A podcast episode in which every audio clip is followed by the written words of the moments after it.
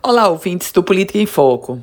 Se antes nós não tínhamos nenhuma CPI na Assembleia Legislativa, mas o pedido de abertura de uma e outra que já havia sido aberta, mas suspensa ano passado, pois agora nós vamos ter duas comissões parlamentares de inquérito instaladas no âmbito do Legislativo Estadual.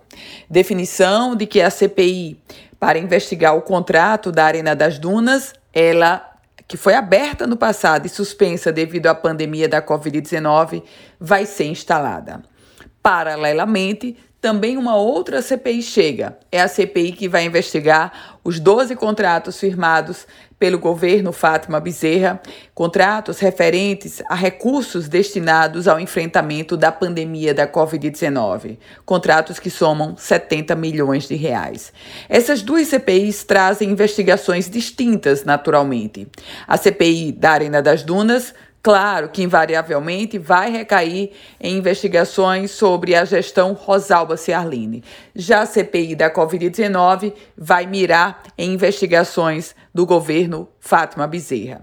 Em comum entre ambas, o fato de que a presidência e a relatoria estará cada um desses cargos com oposição e situação de forma alternada, ou seja, se a presidência ficar com um deputado de situação, a oposição fica com a relatoria e vice-versa, tanto na CPI da Covid-19 quanto na CPI da Arena das Dunas.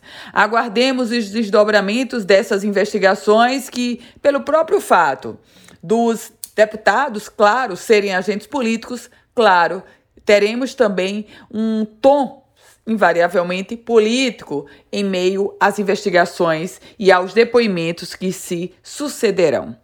Eu volto com outras informações aqui no Política em Foco com Ana Ruth Dantas.